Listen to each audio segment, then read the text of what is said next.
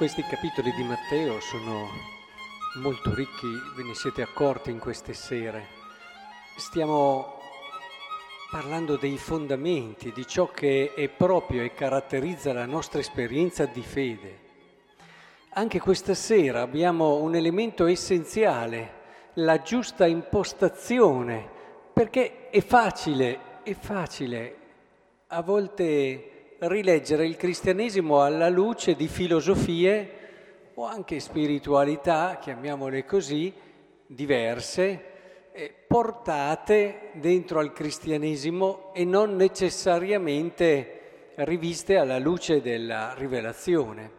E allora abbiamo assistito tante volte a delle spiritualità costruite su una base fortemente ascetica, dove ciò che era importante era la libertà intesa come liberi da emozioni, da particolari turbamenti e di conseguenza capaci di rimanere impassibili. Eh, qui in Oriente ne abbiamo tante, ma se vediamo il Vangelo, il nostro Dio che si è fatto uomo, la perfezione, nel senso evangelico, che è lui, non troviamo mica un piccolo Buddha, non troviamo mica un guru, ma troviamo una persona, uomo fino in fondo, che ha fatto consistere la perfezione nella fedeltà a quella che era la sua passione essenziale, il suo amore centrale. Il Vangelo di oggi ci aiuta proprio a capire questo, cioè dice, dov'è il tuo tesoro? Là sarà anche il tuo cuore. E con questa semplice frase scalza completamente tutte queste spiritualità orientaleggianti, queste spiritualità eh, che vengono anche da una certa tradizione che tendono a vedere la perfezione nell'impassibilità in una libertà intesa come assenza di, per poter vivere, assenza di passioni, assenza di... La scalza via completamente, ma è chiaro, Gesù non era così. La libertà cristiana, questo è il punto centrale, non è nell'essere liberi da elementi di disturbo la libertà cristiana è appassionarsi e vivere per qualcosa che è vero, per qualcuno che è la verità. Noi siamo liberi nella misura in cui siamo appassionati e amiamo e il nostro cuore vive per Lui che è la verità per una persona che non è solamente un uomo ma è anche Dio. E, e, e lì la, la, libertà cristiana. E, Gesù ha vissuto tutta la sua vita così, appassionato per il Padre, fedele al Padre e grazie a questa passione ha messo unità nella sua vita, ha fatto unità. E allora è lì che allora vinci una cosa, ti trattieni su un'altra, ma non perché vuoi essere impassibile, ma perché vuoi amare qualcuno e lo vuoi amare con tutto te stesso. La libertà è lì, e non è una libertà che ti taglia e ti amputa degli aspetti dell'umanità, ma è una libertà che ti esalta l'umanità perché le fa ritrovare la sua fondamentale verità e il senso ultimo. Anche la legge di Dio non deve essere vista come un qualcosa che ci priva, non deve essere vista soprattutto come una serie di no posti alla nostra possibilità, ma deve essere vista come un aiuto per arrivare a trovare quest'unità nell'amore, dove ci siamo tutti in quello che è il nostro vivere di fede. È decisivo questo, perché allora, come si dice anche nel Vangelo di questa sera, è interessante questo legame. Ha appena detto che là dove c'è il tuo cuore, allora sarà anche il tuo tesoro, e questo è profondamente vero, eh? perché, perché eh, quando abbiamo davvero nel cuore qualcosa pensiamo a quello, pensiamo a quello.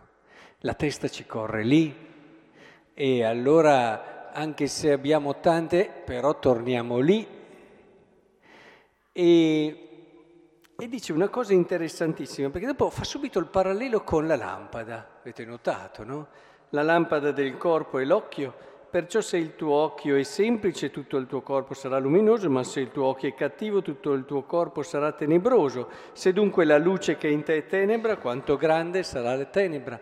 Cioè, ci vuol dire, nella misura in cui il tuo cuore è appassionato per la verità che è Cristo, vedrai bene.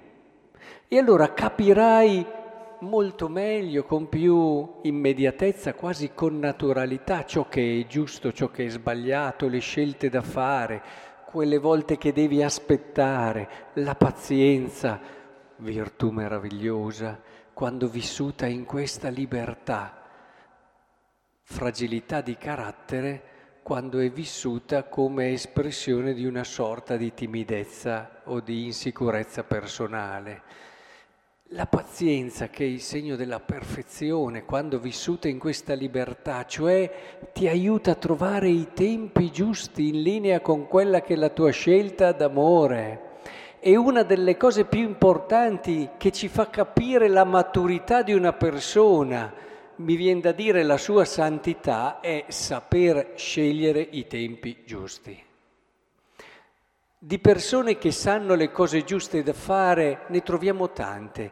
Di persone che oltre a sapere questo sanno scegliere i tempi giusti per vivere le varie situazioni ne troviamo pochissime.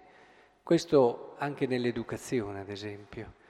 Di persone che sanno i valori, e sappiamo, persone che sanno trovare i tempi giusti con le persone che educano per aspettare, stimolare, a volte essere anche fermi, oppure avere una pazienza che in alcuni casi può sembrare debolezza, ma alla fine è espressione di una misericordia che rigenera. Eh, lì ne troviamo così poche di persone che hanno questa, mi viene da dire proprio sapienza. Ora, è questo il vedere giusto.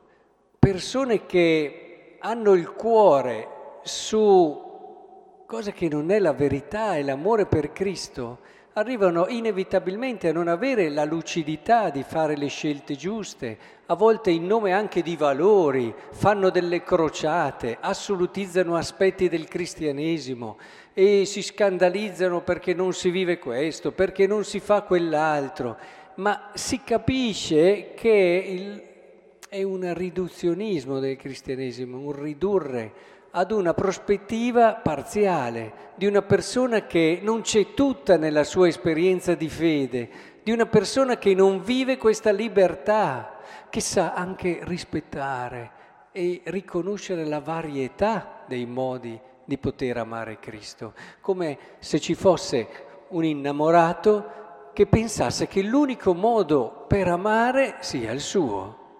Mi capite bene?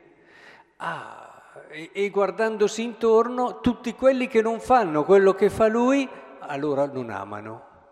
Eh. Che ci sia un criterio di verità, che ci siano dei riferimenti nella fede cristiana è fondamentale, sì, ci sono.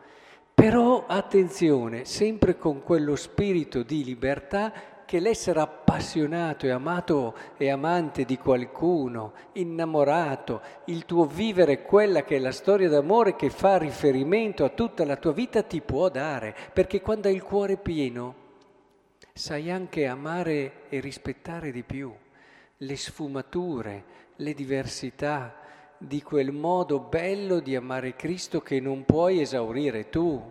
È come quelli che vanno a una fontana e si abbeverano alla fontana e pretendessero di svuotare la fontana loro. Eh, auguri.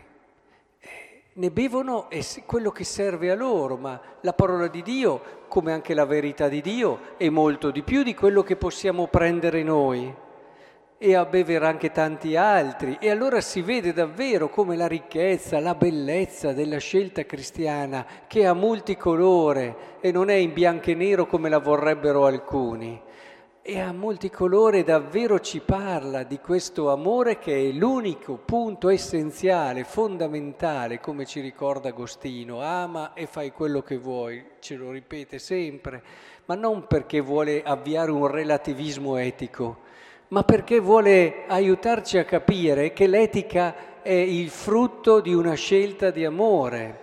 L'etica può fare da pedagoga, ma poi dopo diventa serva di quella scelta d'amore. Ecco allora che il Signore ci possa aiutare a comprendere che come cristiani non siamo chiamati a diventare dei guru, non siamo chiamati a diventare persone, siamo chiamati a diventare degli appassionati di Cristo.